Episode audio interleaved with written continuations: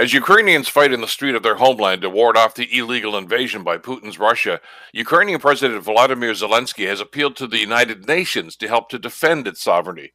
In theory, a prudent move. But the UN has been, well, a woefully ineffective influence in global crises over the last number of years. It's become a body of infinite verbosity and vetoes that has been guided by political circumstance rather than global well being. But this Ukrainian crisis may wake those ambassadors from their diplomatic slumber and force them to take notice of this immoral invasion.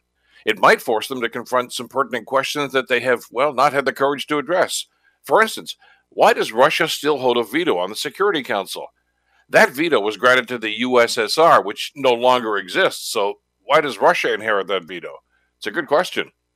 You know, the UN was formed essentially to prevent the illegal lust for power and colonialism by totalitarian regimes that they'd just seen in World War II.